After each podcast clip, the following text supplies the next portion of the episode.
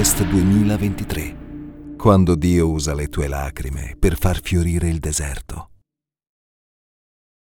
Allora, il titolo della mia predica di oggi è Influencers. Quella. Parleremo oggi, tanti vogliono essere influencers, ma è così. Come un genitore naturale e spirituale può influenzare positivamente la vita dei suoi figli. E quindi io voglio parlare non solo a madri e padri, ma voglio parlare anche a tutte le persone che curano qualcuno in chiesa. Chi è mentore di qualcuno alzi la mano. Ecco, anche gli altri cosa fate? Quindi tutte le persone che curano qualcuno hanno una figura come genitoriale, come un padre o una madre spirituale. Quindi questa predica è anche per chi è giovanissimo, perché se curi qualcuno, chi ha 20 anni e cura qualcuno non è sposato.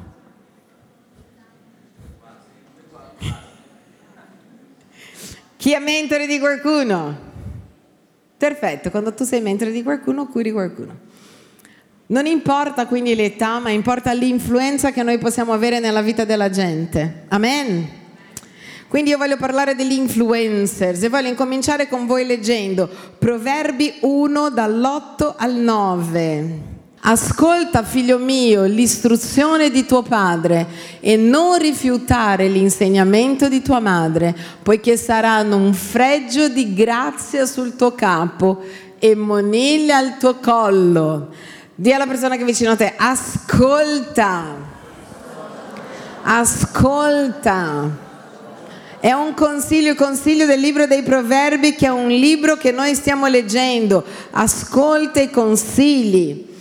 Chi è già un po' più grande, forse questa domanda è per chi è un po' più grande, che non ha ascoltato i consigli del padre e della madre, oggi dice, mia madre diceva sempre così, mio padre diceva, chi, fatto, chi fa questo oggi? Confessiamo i nostri peccati. Chi pensava che la madre fosse una rompiscatole oggi è diventata un'eroina?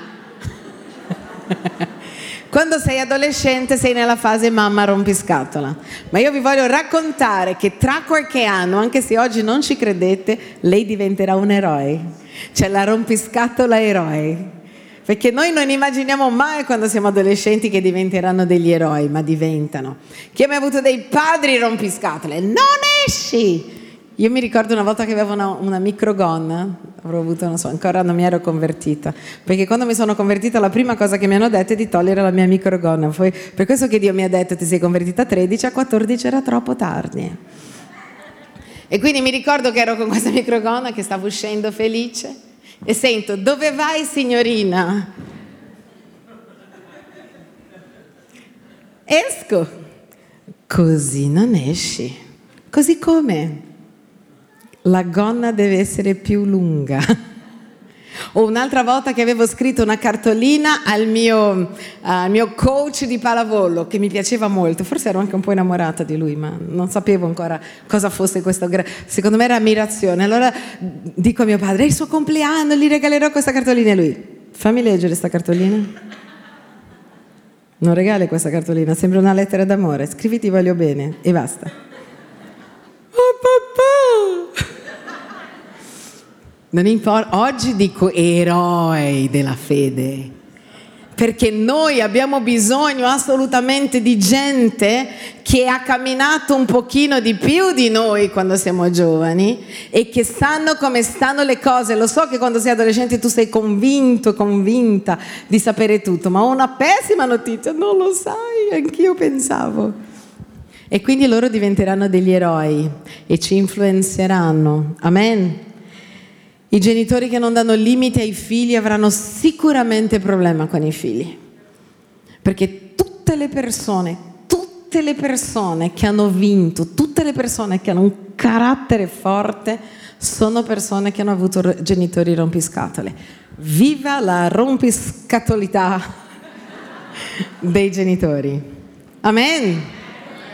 Allora, qua il proverbio dice ascolta si crede che i proverbi sia stato scritto da Salomone e da altri due personaggi.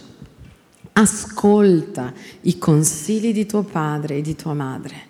Ascolta, ascolta le persone che sanno un po' più di te in qualsiasi area, sanno un po' più di te nella fede. Ascolta, magari tu hai 200 anni, ma sai, hai trovato uno che è più giovane di te, che però ha 10 anni di fede, tu hai un mese. Ascolta le, pers- ascolta le persone che hanno un po' più esperienza di te. Dio ha messo attorno a noi delle persone per consigliarci anche. La Bibbia dice che il saggio ascolta i consigli e dice che nella moltitudine di consiglieri c'è la sapienza. Ricordiamoci, se 20 persone dicono che tu parli troppo, probabilmente parli troppo.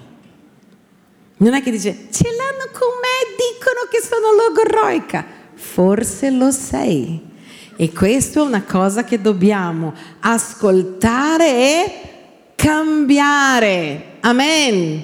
Ci sono quelli che scrivono i papiri, no? Che magari i tuoi amici ti dicono, eh, non ho letto, era troppo lungo. Era il suo modo di dire, scrivi meno, non ho il tempo per leggere il tuo libro della tua vita su WhatsApp. Se te lo dicono in più persone, tu ascolta e quindi chiunque abbia più saggezza, in genere i genitori sono stati messi da Dio lì perché ascoltano. Io voglio incominciare a raccontarvi la storia di alcuni genitori che hanno influenzato i figli e voglio incominciare con una storia che mi piace molto, che si trova in un libro apocrifo, è il libro dei Maccabei, in seconda Maccabei. Questo libro qua di Seconda Maccabei, che è nel capitolo 7 di Seconda Maccabei, esatto, tu non lo trovi nella nostra Bibbia, non è stato inserito nella Bibbia, perché ci sono alcuni luoghi geografici che non coincidono con tutta la Bibbia. Quando hanno fatto il canone della Bibbia, cioè hanno messo un libro dietro l'altro, non hanno messo alcuni libri che non erano d'accordo con loro, perché la Bibbia non contraddica. E quindi la storia è vera, ma alcuni luoghi geografici non erano veri. Quindi non hanno messo dentro il canone, ma è un libro che puoi leggere perché la storia generale dei Maccabei è esistita e quindi Giuda Maccabeo è esistito e Antioco IV Epifane, che è quello che stava in questo momento perseguitando il popolo di Israele, è esistito nel 164 prima di Cristo. E c'è stato questo momento nero nella Chiesa, nella Chiesa no, nel popolo di Israele, dove Antioco IV Epifane ha messo un maiale dentro la sinagoga. Voi sapete che per gli ebrei il maiale è un animale impuro e voleva che loro mangiassero il cibo che per loro era impuro e quando qualche madre circoncideva il figlio, loro facevano uccidere i figli e torturavano la gente. Ho messo solo un pezzo di, questo, di questa madre perché è talmente nuda e cruda la storia, di, è una storia di sette figli, una madre che ha sette figli e quindi arriva il um, tiranno e vuole che loro rineghino Dio e vuole che loro mangino cose impure. E questa madre incoraggia i figli e dice, no, vi prego. E uno dei figli si alza e dice, noi non mangeremo niente, ci puoi uccidere. E perché non ho messo questo passaggio? Perché è veramente nudo e crudo. Cosa succede? Che tutti i figli continuano a dire no e muoiono davanti a questa madre e lei continua a incoraggiarli ad essere fedeli a Dio durante la persecuzione. Ma arriva l'ultimo figlio, dove il tiranno dice: No, io voglio che tu lo convinca, lo devi convincere. E la madre lo guarda, sapendo che poteva morire, e dice al figlio: Ti prego, io ti ho generato, non permettere, andiamo insieme ai tuoi fratelli. e stava aiutando i figli a morire martiri, quindi una storia importante. Dopo l'ultimo figlio resiste e uccidono lui e la mamma. E c'è questa, la madre del libro dei Maccabei. Guarda là questa, questa frase qua nel libro dei Maccabei, in seconda Maccabei 7, 20 e 23, dice così. La madre era soprattutto ammirevole e degna di gloriosa memoria, perché vedendo morire sette figli un sol giorno, sopportava tutto serenamente per le speranze poste nel Signore. Esortava ciascuno di esse nella lingua paterna, piena di nobili sentimenti e sostenendo la tenerezza femminile con un coraggio virile. Diceva loro, non so come siate apparsi nel mio seno. Non io vi ho dato lo spirito e la vita, né io vi ho dato forma alle membra su ciascuno di voi. Senza dubbio il creatore del mondo che ha plasmato all'origine l'uomo e ha provveduto alla generazione di tutti per la sua misericordia vi restituirà di nuovo lo spirito e la vita, come voi ora per le sue leggi non vi curate di voi stessi. Questa era è una storia, non si sa se è vera o meno, è molto probabile che sia vera perché davvero in quel periodo c'era una persecuzione assurda le persone venivano segate, tagliate, quindi è molto possibile che sia una storia vera. Io voglio immaginare la fede di questa donna. Questa è la fede dei primi cristiani delle prime donne cristiane. La Bibbia dice così in Ebrei capitolo 11. Alcune donne hanno avuto come per risurrezione i loro figli. E quando tu vai a visitare le catacombe a Roma, ci sono 104 e solo 4 sono aperte, la più bella è quella di San Sebastiano, te la consiglio. Quando tu vai a visitare, mi piace molto questa cosa, ci sono delle pietre scritte delle cose per Gesù, ringraziando Pietro, Paolo, e non trovi un lamento. Questa cosa mi ha sempre colpito. Non c'è una pietra scritto, cavolo Signore, eravamo qui per te, siamo morti. Non c'è una pietra dicendo, però Dio, eh? Voglio dire, sono morti tutti qui. Loro sono 14 gradi di inverno ed estate, loro quando fuggivano andavano a nascondersi, le catacombe sono dei cimiteri. Non c'è una pietra con Gesù, aiutami!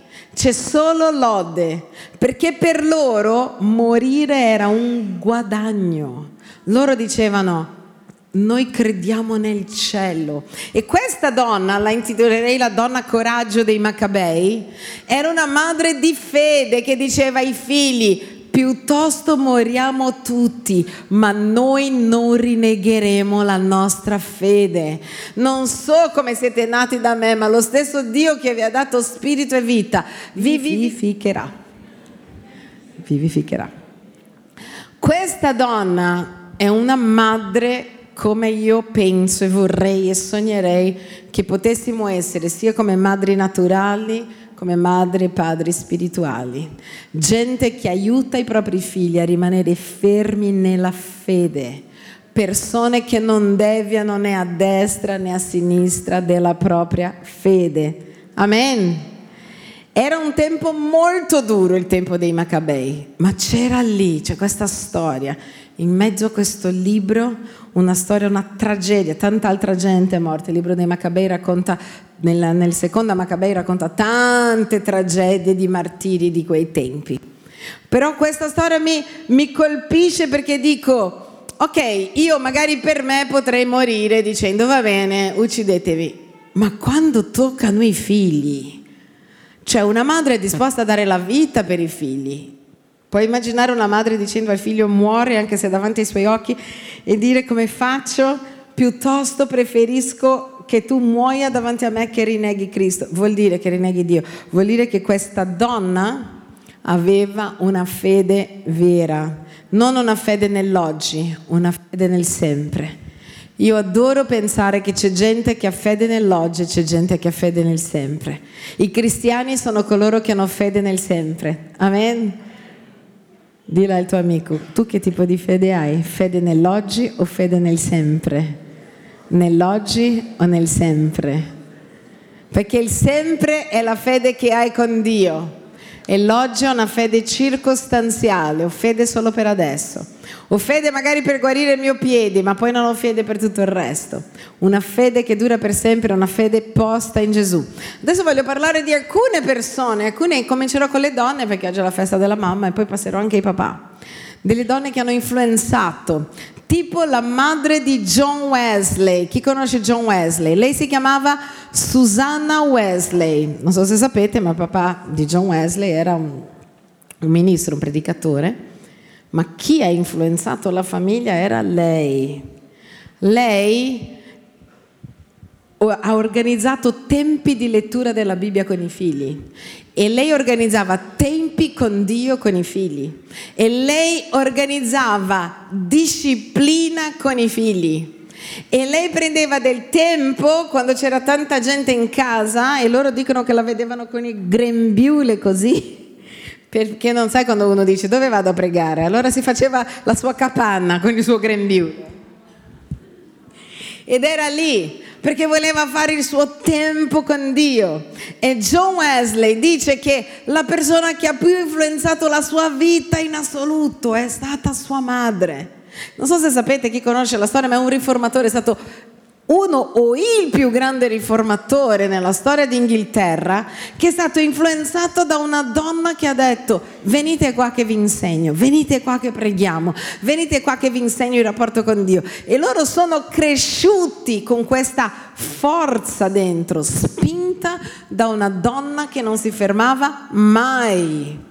Si dice che era una donna molto, molto, molto, molto pratica che non avevo una fede solo preghiamo e vediamo gli angeli, ma una fede pratica. E chi conosce la storia del metodismo sa che John Wesley non solo mandava 100 predicatori alla volta, nella stessa, nella stessa giornata avevano 100 predicatori in tutta l'Inghilterra, ma loro andavano nelle carceri sempre, loro facevano del bene alle persone sempre, influenzati da una madre con un cuore per le persone. Amen? Io sono cresciuta con una madre sociale, io rido sempre quando vedo la figlia di Clarissa, che oggi non c'è, che anche lei è cresciuta con... Madre sociale vuol dire che arrivi a casa e c'è sempre qualcuno. Ah, guarda questo signore, lui aveva bisogno. Certo. Guarda, mamma, dove sono i miei vestiti, quello che vinto, a Natale mi avete regalato? Guardi, c'è la ragazza davanti a te con il tuo vestito nuovo a Natale. Poverina, è passata di qua che cosa aveva un buco nella maglietta, ho dato la tua io, non potevi dare una usata. No, ai poveri si dà le cose nuove. Non è che mi piaceva quando ero bambina, ma oggi è diventata la mia eroina. È ovvio che quando ero bambina dicevo, oh! la madre sociale ti influenza. Che cosa ha influenzato nella mia vita? Ha influenzato la mia sensibilità verso i poveri io ancora oggi non posso passare vicino a chiunque abbia bisogno, io ho voglia di fare qualcosa, dobbiamo aiutare, dobbiamo creare, per questo che abbiamo una visione missionaria, una visione di sociale, perché io credo molto. Cosa ha sviluppato una madre sociale? Questo. Da così vi ho già raccontato questo, che andavo nella festa dei ciechi, si chiamava Lions Braille, a vendere cosa? C'era la festa. Comprate il pesce, aiutate i poveri. Io ho delle immagini di me piccoline in queste fiere gridando a tutti, venite a fare il gioco, la pesca miracolosa. Ti sviluppa cosa? Sensibilità. Andavamo a mangiare quasi tutte le domeniche con i cecchi. Sensibilità di prendere la mano di uno, poi quando sei piccolo dove vuoi andare? A guidare i cecchi sviluppano delle cose pazzesche nel tuo cuore, perché i genitori, che sono le prime persone che mettono delle basi nella nostra vita, se la mettono bene, dice la parola di Dio, insegna il tuo figlio la via per la quale deve andare e lui non se la dimenticherà mai. E la Bibbia dice di più, dice attacca sulle stipiti delle porte, metti dovunque, nella mano, sulla testa, metti la parola di Dio dovunque, mentre vai per strada, mentre stai andando a scuola. Il pastore Rebecca ci ha detto che quando portava i suoi figli a scuola diceva mentre vai per strada e io gli raccontavo come state, pregavamo mentre stavamo andando a scuola. Quante volte portate i vostri figli a scuola e dite non ho tempo con mio figlio, magari li stai portando a scuola, sono piccoli, pregate con loro, dai preghiamo, intercediamo, fate diventare quei bambini davvero degli eroi di fede a qualsiasi età, perché questo farà la differenza nella loro vita. Amen? Farà sempre la differenza. Allora, magari uno dice, beh, a casa io non ho avuto una persona così. Allora puoi essere tu quella persona in chiesa. Quando avrai qualcuno che farai da mentore nella nostra chiesa per chi è qui per la, per la prima volta, quando tu arrivi e vuoi, c'è sempre qualcuno che ti introduce nella fede, che corre con te nella fede. Magari non hai avuto dei genitori così, ma puoi avere dei genitori spirituali. I genitori spirituali sono le persone che ti stanno partorendo nella fede, che ti stanno aiutando a crescere nella fede. Aiuta le persone ad essere persone spirituali, perché noi da soli non riusciamo a fare niente, l'abbiamo già provato. Chi ha già provato a fare un milione di cambiamenti da soli?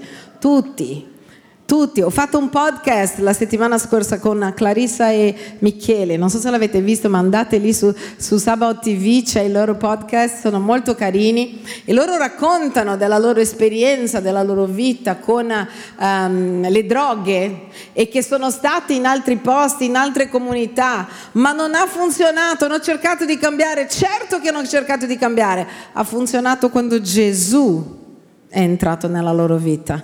C'è una forza che non è umana che può aiutarci a fare quello che noi non abbiamo fino ad oggi fatto. Amen?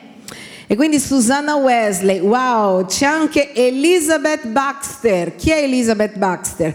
È la madre di Richard Baxter. Lui era un famoso teologo e predicatore è stata una donna così influente nella vita di Baxter che lui ha scritto un libro che proprio il libro dice così come i consigli di una madre cristiana per suo figlio. È un libro antichissimo e lui prende tutti i consigli che sua madre gli ha dato e dà a suo figlio attuale e inizia così i consigli.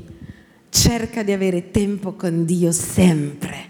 Cerca di leggere la Bibbia sempre onora tuo padre e tua madre perché avrai lunghi giorni sulla terra. Il libro si concentra su tre principi, che sono quelli che lui ha imparato da sua madre, ha portato rivoluzione nella sua nazione e ha insegnato a suo figlio che se voleva essere un rivoluzionario, sai che noi diciamo, rivoluzionari, chissà cosa dobbiamo fare? Tre cose per essere rivoluzionari. Tempo con Dio, tempo con la parola di Dio, onore tuo padre e tua madre che avrai lunghi giorni sulla terra. Cioè da una parte garantisce la vita lunga e dall'altra garantisce due principi che ti aiuteranno sempre a fare la scelta giusta. Perché? Quando sei alla presenza di Dio, Dio ti parla. E quando Dio ti parla e Lui ti dice di fare delle cose, tu fai e non sbagli se ascolti la voce di Dio. Lui ha detto che se tu non devi né a destra né a sinistra, tu prosperi. Andranno bene le cose. E quando leggi la parola di Dio, tu capisci qual è la volontà di Dio per te. E dici, magari dovevo fare questa cosa, allora ti imbatti con un passaggio in Giacomo che dice, ogni dono buono e perfetto viene da Dio, Padre degli astri celesti, dice, questa cosa non è buona, questa cosa non è perfetta, questa cosa mi allontana da Dio, questo lavoro, questa persona, questo fidanzamento, questa amicizia, mi allontana da Dio, quindi non è buona e quindi non è perfetta e quindi io mi allontano. Sono principi per una vita vera. I principi sono nella parola di Dio. Dillo con me. I principi sono nella parola di Dio. Di nuovo i principi sono nella parola di Dio. C'è anche Mary Van in Inghilterra che era la madre di questo predicatore super um, famoso dell'Inghilterra che diceva così. Io credo che una fede solida stabilisce una devozione religiosa profonda, madre di Emery Van, e dice così, è diventato il leader del movimento evangelico più grande dell'Inghilterra perché aveva una madre che gli diceva disciplina nella preghiera, tempo di preghiera. Che cosa vi sta dicendo il pastore Rosley? Bisogna essere intenzionali non possiamo lasciare che le cose avvengano a caso. Tu se vuoi pregare devi essere intenzionale. Chi ha mai provato a pregare dice adesso prego, ti suona il telefono, adesso prego, ah ti viene in mente una cosa, adesso prego, ah non ho chiamato la zia Anna per dirgli tanti auguri. Appena decidi di pregare cosa ti succede? Confessiamo. Un milione di cose nella nostra testa. Perché? Il diavolo non vuole che tu preghi. Lui sa che la preghiera cambia la storia del mondo, lui sa che la preghiera cambia la tua storia, lui sa che la preghiera, che il digiuno, che la consacrazione trasformano il mondo e proprio perché lui sa lui farà di tutto perché questo non avvenga nella tua vita. Appena diciamo digiuniamo insieme, sai cosa ti vieni? Non ce la posso fare. Non sei tu che stai pensando, una voce, il diavolo che metti qua. Non ce la puoi fare, non è per te, è impossibile, vedrai perché sa che il digiuno e la preghiera abbattono mura incredibili nella nostra vita e nella nostra storia e portano rivelazione, sensibilità spirituale, allora farà di tutto. Guardiamo qua, il libro dei Proverbi 31-28 dice così, che i figli, parla della donna virtuosa, i suoi figli si alzano e la proclamano beata. Cioè un figlio che ha una madre che crede arriverà a dire mia madre è stupenda, meravigliosa. Allora ci sono anche delle madri che credono che sono delle streghe, questo cosa è un problema. Perché c'è gente che dice io credo, vado in chiesa, ma non vivi l'amore, non vivi la fede. Tuo figlio non ti vede mai entrare in una stanza e pregare. Mai. Ricordiamoci, i figli faranno quello che loro ci vedono fare. È inutile che dice mille parole, loro ti devono vedere. Ci sono delle madri, anche dei padri, che dicono così al figlio mentre sta urlando col fratello. Non urlare con tuo fratello! E io mi immagino il bambino che dice, scusa? Cioè lei mi urla per dire che io non devo urlare. Avete già notato questo? Ve l'ho detto di non litigare! Secondo voi credibili? Perché non sono credibili? Perché anche se sono bambini loro capiscono che noi non abbiamo autorità per fare questa cosa. Ah, ma io non ho imparato a casa. Bene, impara in chiesa. Guarda, oggi è una lezione di vita. Guardiamo alt- altri personaggi che hanno avuto delle madri impressionanti, poi andremo nei padri. Allora, 2 Timoteo 1,5. Ricordo infatti, Paolo dicendo a Timoteo, ricordo infatti la fede sincera che è in te la quale abitò prima in tua nonna Loide e in tua madre Unice e sono convinto che abita pure in te. Cioè Timoteo, servo fedele, braccio destro dell'Apostolo Paolo, è diventato un pastore molto molto giovane. Timoteo era pastore di tanta gente grande, ma Timoteo era un ragazzo. È come se adesso, non lo so, non ci sono io e lascio qua un ragazzo di 20 anni a fare il pastore. Magari uno guarda e dice, ma solo 20 anni. Paolo dice, nessuno disprezzi la tua giovane età, perché anche un giovane può essere un leader quando è un esempio. Ed era un esempio perché aveva avuto degli esempi. La nonna aveva una fede pura e la mamma aveva una fede pura e Paolo diceva io sono certo che anche tu hai una fede come loro. Questo si chiama eredità di fede. Noi pensiamo di lasciare in Italia, è una cultura molto italiana questa, in Italia vogliono lasciare una casa per i figli. Uno dice abbiamo lavorato, lavorato per comprare una casa per i figli. Sapete che è una cosa che succede solo in Italia. In qualsiasi altra parte del mondo io ho lavorato per la mia casa, adesso tu lavori per la tua, io vado a spendere i miei soldi in vacanza in una nave e li voglio bruciare tutti nel resto del mondo. Ed è giusto così. Perché hai lavorato tutta la vita, devi godere la tua vecchiaia, non devi essere là a mantenere i mantenuti.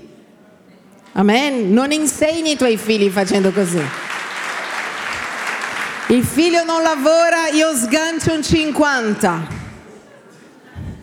Il figlio non lavora, io sgancio un 100. E poi guarda la follia. Non dire a tuo padre. Non dire a tuo padre. Cioè, ma non esiste.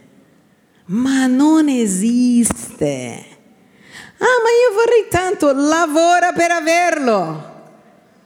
Cultura americana, in America ci sono anche cose buone, anche tante cose brutte, ma una cosa buona è vuoi fare le vacanze, vai a lavorare, vai a tagliare l'erba, all'epoca buttavano i giornali, abbiamo visto anche nei film. Io sono stata in un luogo negli Stati Uniti con tutti i figli dei senatori americani, sapete quando guadagna un senatore americano? Tantissimo. Cosa facevano? Anche le figlie di Bush sono passate in quella casa. A fare cosa? A portare la borsa ai senatori, a servirli, a tagliare l'erba. I figli dei senatori, le figlie del presidente degli Stati Uniti hanno fatto questo per poter pagare le vacanze. E noi siamo qui a dire, devo mettere dei soldi per farlo pagare le vacanze. Stai creando dei mostri. Loro devono sacrificarsi, loro devono imparare quanto sia importante lavorare. Sì, incomincia da casa, fatti letto. Cioè, oggi adesso va anche di moda, c'è un tipo della marina americana che ha scritto anche un libro no? di fare il letto che dice se tu incominci facendo il letto poi fai tutte le altre cose. Fai il letto, lavi i piatti, ah ma c'è la lavastoviglie, non importa, oggi li lavi tu. Io mi ricordo, odiavo lavare i piatti, uno lava e l'altro asciuga. Non possiamo vedere? No, non potete. Non possiamo? No, non potete. Posso fare dopo? No, non potete fare dopo. Diventata la mia eroina oggi. Donne che creano carattere nei figli uomini che creano carattere nei figli. Invece, perché non abbiamo più uomini? Perché le mamme non gli permettono di essere maschi. Vieni qua, amore, dalla mamma, sei caduto. Ma vieni qua che ba- bacio i ginocchi. Vieni, da, da, ma bacio. Sei caduto, alzati, sei un maschio. Non succederà niente, sei forte. Forza che ce la fai. Poi c'è la mamma fidanzata che bacia il figlio sulla bocca anche quando ha 200 anni. Non so perché non vuole uscire di casa, vuole sempre stare con me. Te credo. Noi, noi dobbiamo tornare a insegnare le cose giuste. E parlo anche nel mondo spirituale, perché abbiamo anche i giovani che magari non hanno i figli e dicono ecco ci stai rovinando le vacanze. si lavora per guadagnare le vacanze. Trova mezza giornata da qualche parte, da McDonald's. Ah, ma poi diranno che lavoro da McDonald's è un lavoro degno. Io quando sono venuta qua, avevo 19 anni, sono andata a fare la babysitter e venivo da una famiglia che stava bene, non ho mai fatto la babysitter. Ho pulito casa, il sedere dei bambini e la casa degli altri e non avevo un problema. Nel frattempo studiavo e tanti come me hanno fatto la stessa cosa non avevano papà e mamma per mantenere, ma questi sono quelli che crescono con la pelle dura. Il mondo è duro. Noi dobbiamo insegnare ai figli, il mondo è cattivo. C'è competizione là fuori, là fuori ci sono i draghi, i leoni, non possono continuare a vivere a casa tua come se fossero dei gattini. Noi dobbiamo creare gente con la pelle dura e anche gente con una fede efficace. Quando tuo figlio ha un problema, inginocchiati con lui, figlio, vieni qua, sia che sei il padre o la madre, vieni qua. È la stessa cosa quando sei padre, madre spirituale, sei mentore di qualcuno. Prendi questa persona e dici preghiamo insieme, digiuniamo per questa cosa, facciamo questa cosa insieme. Ah, non mi sento tanto bene, dai, andiamo al cinema. No! Andiamo al cinema, dice un amico che non viene in chiesa. Uno che viene in chiesa dice, stai male, vengo a pregare con te. Fino a che stai bene vengo a casa tua. Digiuno con te, piango con te. Poi andiamo al cinema se vuoi. Non ne siamo male, dai che vediamo un film insieme. No, noi dobbiamo dare cose solide alle persone. Amen la mamma e la nonna di Timoteo, fede pura. Parliamo un po' dei papà. Voi conoscete il mio pastore, no? il pastore Rebecca, che è stata qua più volte con il pastore Paolo. Io ho fatto un film, non so se avete visto, un documentario sulla vita di suo padre. Perché ho voluto farlo? Prima perché volevo benedire. Io credo che noi dobbiamo sempre benedire e onorare in un modo pratico i genitori, i mentori, le persone che ci insegnano la parola di Dio. L'ho imparato in un libro che si chiama La Didache, scritto dai, dai discepoli dei primi apostoli, dove dicevano di benedire le persone che ci portano la parola di Dio, benedire benedire i nostri genitori, quindi in modo concreto. Amen? In modo concreto. Allora, in modo concreto, io vedevo il mio pastore facendo sempre vedere eh, il film di suo papà quando andavamo in Amazzonia. Ho detto, li farò io un film con i miei soldi, con il mio tempo. E ho fatto, ho anche tanto, io ho, ho fatto questo film. Che cosa è avvenuto? Che lì ho scoperto la storia. Loro dicevano sempre: Non abbiamo mai visto mio padre lamentarsi. Io. Ho intervistato quattro figli, no tre perché uno era morto, e loro tutti hanno detto così, non abbiamo mai visto i nostri genitori litigare. Io non ho mai visto una famiglia dove nessuno ha mai visto i genitori litigare. E io ho pensato, è ovvio che litigavano, ma non davanti ai figli. Ovvio, hanno saputo. Erano a tavola e iniziavano a dire, perché quel professore fa schifo. Papà, parliamo di cose edificanti sulla tavola, non si parla male di nessuno. E loro dicevano che lui si svegliava di notte e loro a volte si svegliavano di notte e vedevano il loro padre alle 4 del mattino, alle 3 del mattino in ginocchio nel salotto, piangendo per le persone che non conoscevano Gesù, dicendo Signore, quanta gente non conosce il tuo nome. Signore, quanta gente non conosce il tuo nome. Cosa ha impresso quest'uomo nel cuore dei suoi figli che sono diventati missionari tutti? I nipoti sono missionari tutti. Cosa ha impresso nel cuore di tutta la famiglia? Amore per le nazioni. Vedendo il padre che piangeva di notte per i perduti, lei diceva che quando il papà era anziano, lui aveva già le gambe che non funzionavano e ha iniziato a portare una crema e ha visto che aveva dei calli nelle ginocchia di quanto tempo passava gridando per le persone che non conoscevano Gesù. Qual è il loro cuore oggi? Pregano per le persone. Sono diventati missionari come i loro genitori perché i figli vedono. Se non ti vedono mai con la Bibbia in mano, se non ti vedono mai pregando, diranno, ma dicono che è importante solo quando vanno in chiesa perché a casa non li abbiamo mai visto fare questo. Con noi non l'hanno mai fatto. Però guarda, guarda come a volte noi non sappiamo. John Knox, John Knox è il riformatore della Scozia. Lui ha fatto una lotta contro la Chiesa, una lotta contro la Chiesa dell'epoca per la libertà religiosa. Guarda la storia di John Knox. La determinazione di fede di John Knox viene perché suo padre e suo nonno sono morti per via della loro fede. Sono stati condannati a morte per la loro fede protestante e questa esperienza familiare contribuì a forgiare la passione di Knox per la riforma in difesa della libertà religiosa. Cioè il padre e il nonno sono morti per Gesù. Cosa è diventato il nipote? Io lotterò per questa causa. Guardate quanto noi possiamo influenzare. Martin Lutero, Martin Lutero ha avuto un papà che era completamente contrario che lui diventasse un monaco. Sapete che prima di essere un riformatore lui è andato in convento. Il papà aveva pagato gli studi perché diventassi avvocato. E lui dice, papà ho avuto una chiamata da parte di Dio, voglio andare in convento. Il padre era contrario, ma ha pagato comunque i suoi studi. Ha detto, io sono contrario, ma pago i tuoi studi.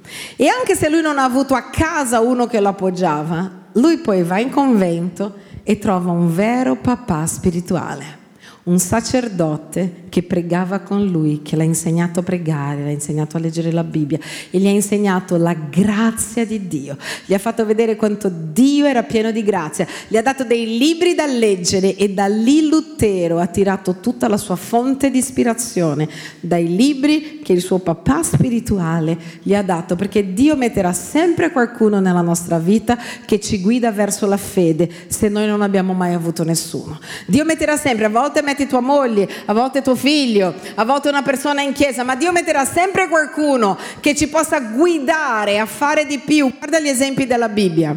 Paolo è stato come un padre per Timoteo, per Tito, infatti gli dice voi siete i miei figli nella fede. Ietro come un papà per Mosè, Mosè per Giosuè, Elia per Eliseo, Gesù per i suoi discepoli si chiama discepolato. E io oggi cosa voglio fare? Poi preghiamo, pregheremo insieme. Voglio incoraggiarci ad essere, sia che sei un genitore spirituale, una persona che sta insegnando la fede a qualcuno, sia che sei un genitore naturale, ad esserlo veramente. Noi possiamo, so che oggi va di moda, per questo che l'ho chiamato influencers. Tutti vogliono essere gli influencers. Cosa vuol dire essere un influencer? Che io Sto influenzando qualcuno. Io in questa settimana ero qua con alcune amiche del Brasile, cinque influencers di moda, che facevano foto tutto il tempo con i loro vestiti nuovi. Siamo stati da Louis Vuitton, sono venuti a fare un corso. 600.000 persone che li seguono. Insegnano la gente a vestirsi, quindi se loro si comprano un vestito così, domani tutti dicono, ah, il verde va di moda. e tutti si comprano il verde. Cioè, noi stiamo permettendo che la gente che non c'entra niente con la vita dei nostri figli possa influenzarli in tutto. Sugli aggeggini, su TikTok, su tutte le altre cose, loro dicono ai nostri figli quello che devono fare e noi dobbiamo essere le persone che li influenzano di più, perché noi non influenziamo attraverso il cellulare, noi influenziamo con la vita. Amen. E la prima cosa che devi fare è essere un esempio. Leadership è esempio, non sono parole. Le parole vanno via. L'esempio trascinerà le persone della tua casa, della tua famiglia, i tuoi figli nella fede. Allora, per essere d'esempio noi dobbiamo essere coerenti. Dite com'è? Coerenti. Se io dico non posso avere una sigaretta in mano, faccio una sigaretta un attimo. Adesso uno taglia un pezzo e dice sì, ha predicato il pastore che si faceva una sigaretta, una canna. Non posso dire a mio figlio non puoi fumare. Non posso dire non ti puoi fare le canne mentre me li faccio. Non sono credibile. Non posso dire devi rispettare tua madre se io padre non la rispetto.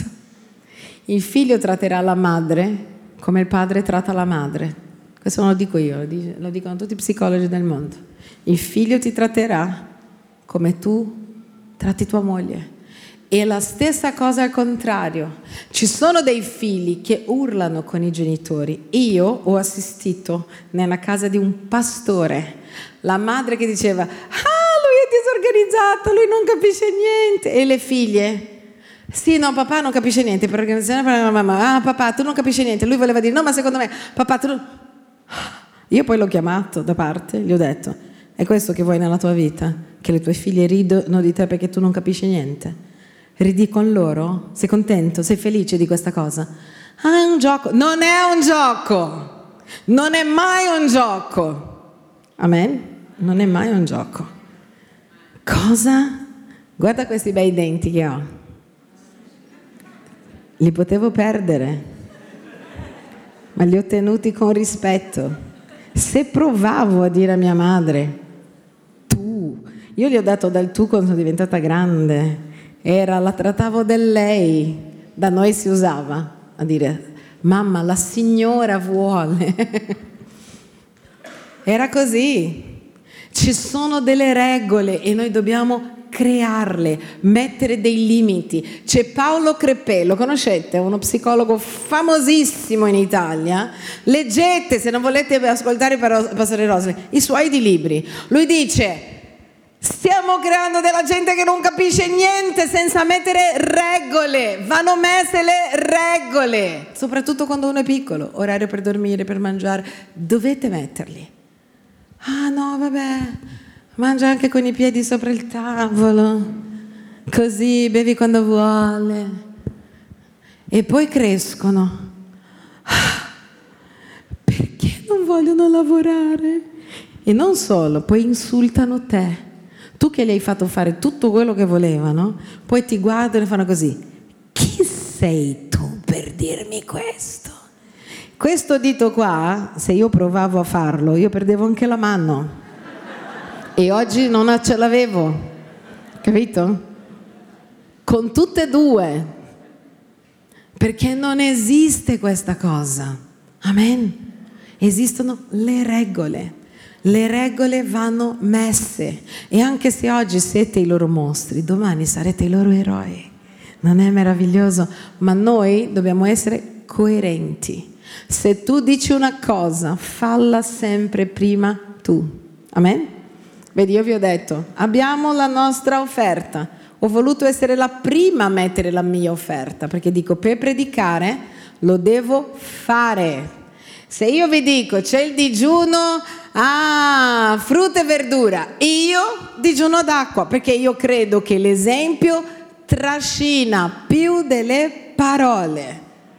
E quindi le persone che vivono più vicino a noi sono quelli che possono dire se noi siamo santi o meno, vero? Perché vieni in chiesa e uno guarda e dice, ah, che carina tua mamma, vero, che gentile. Io immagino il figlio, vieni a casa mia, che poi vedrai quanto è gentile. La stessa cosa, mariti, mogli, impariamo, oggi Matteo ha dato questa parola che è vero, che noi dobbiamo fare un digiuno anche di parole, impariamo a parlare in casa, abbassare la voce, Shh, abbassare la voce. Uno sta urlando, tu non urli, tu dici abbassiamo la voce, incominci tu a dire abbassiamo la voce. Dobbiamo allenare. Dio ci dà dei figli perché noi alleniamo. Figli spirituali, se tu sei il mentore di qualcuno, tu hai questa persona nelle tue mani per allenare. Noi siamo degli allenatori. Io ho fatto sport agonistico e chi l'ha fatto sa cosa vuol dire un allenatore. L'allenatore non è quello che ti dice giochi male. Amore, non preoccuparti, vedrai che domani giocherai benissimo. Ah, non ho voglia di allenarmi per il nuoto. Sì, c'è la gara, non preoccuparti se perdi. Questo non è un allenatore. Un allenatore è uno che ti spinge a tirare fuori il meglio di te. Tu guardi la capacità di tuo figlio nella fede, di tuo figlio nel mondo naturale, dici, è intelligente, spingilo. Il papà di Calvino, che anche lui si chiamava Giovanni Calvino, un altro riformatore, che è un riformatore invece francese che ha fatto la riforma lì in, in Svizzera, era un avvocato e lui ci teneva tantissimo allo studio. Cosa ha fatto Giovanni Calvino quando ha fatto la sua riforma?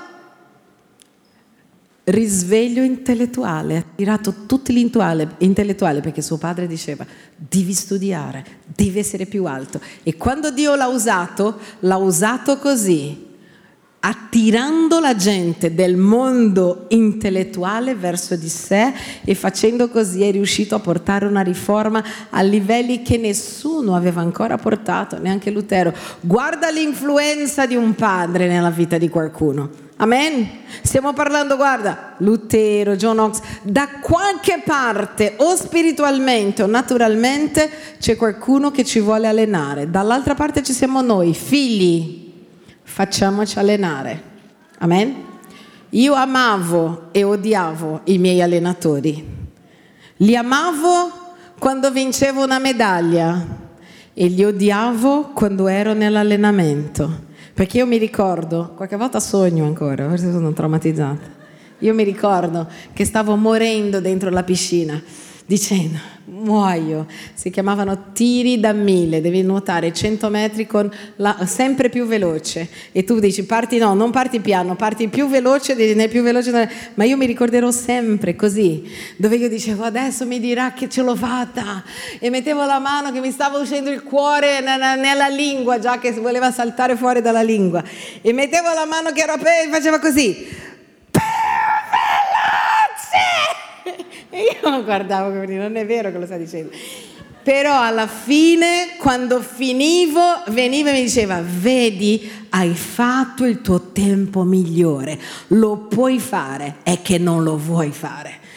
E tu esci dicendo, ho fatto questo, wow, che incredibile, wow. Vi ricordate il film che c'era, come si chiamava quello dell'allenatore, quel film cristiano?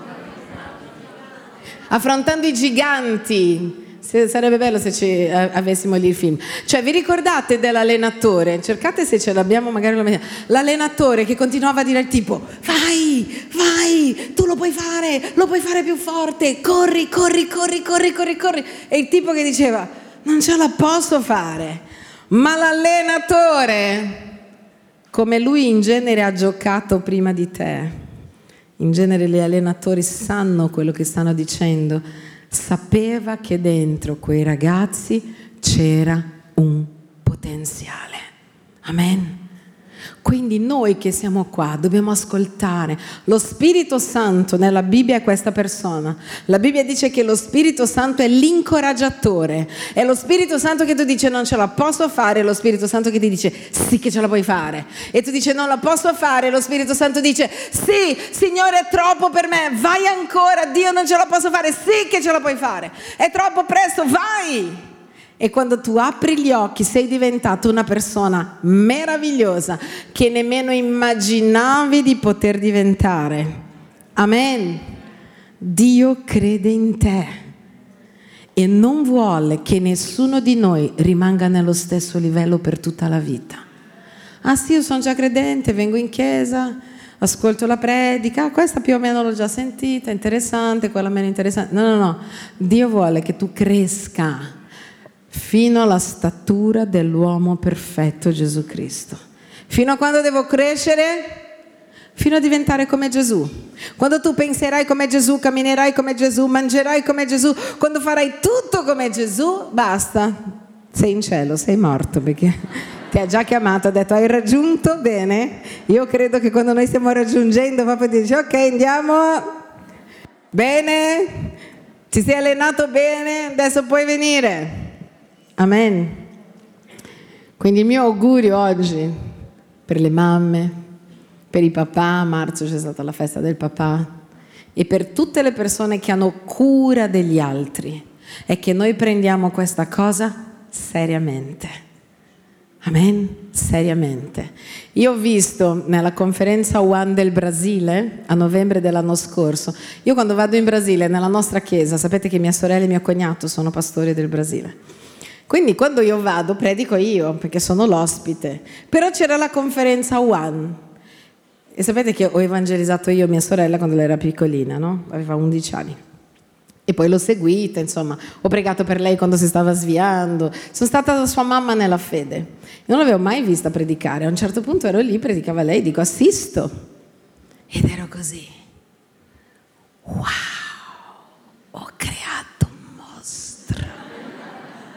E questo mi è successo ogni volta che ho visto. Oggi voi vedete quelli che vengono qua, no? Vedi Matteo, Mare, il pastore Punto, eh, Giannone, insomma, vedete il pastore Diana, dice, che bravi. Ma sapete quanto ho sudato? A volte loro predicavano e io così, oddio. A volte erano noiosi, tutti così. E io ero lì che soffrivo, dicevo Signore, Dio mi diceva non importa, li stai allenando. Il tour giallo, io ero dietro le quinte e li mettevo a predicare e a volte dicevano cose che non c'entravano niente. Loro andavano dietro e dicevano non è così, fai in questo modo, poi predica in questo, poi in quell'altro. Loro tornavano e oggi sono più bravi di me. E io li vedo e dico wow, ho creato dei mostri dei mostri che stanno creando mostriciattoli. Ieri ha predicato Jane, ho sentito un pezzo, brava Jane, fuoco. Dei mostri e che lei possa creare altri. Perché così il Padre ha mandato Gesù, Gesù manda i discepoli, i discepoli formano altri perché tutti raggiungano all'unità della fede. Amen. Quando facciamo, quando curiamo, quando educhiamo, prendiamo questa cosa seriamente. Vai a casa oggi così, io sono un allenatore. Devo allenare mio figlio alla fede, allenare mia figlia alla fede, allenare la vita, allenare al lavoro. È tutto un allenamento meraviglioso. E poi c'è il premio, c'è la laurea, c'è il frutto di tutto quello che tu hai investito nella vita di queste persone. Non è un lavoro facile fare i genitori, lo sappiamo, ma ce la possiamo fare.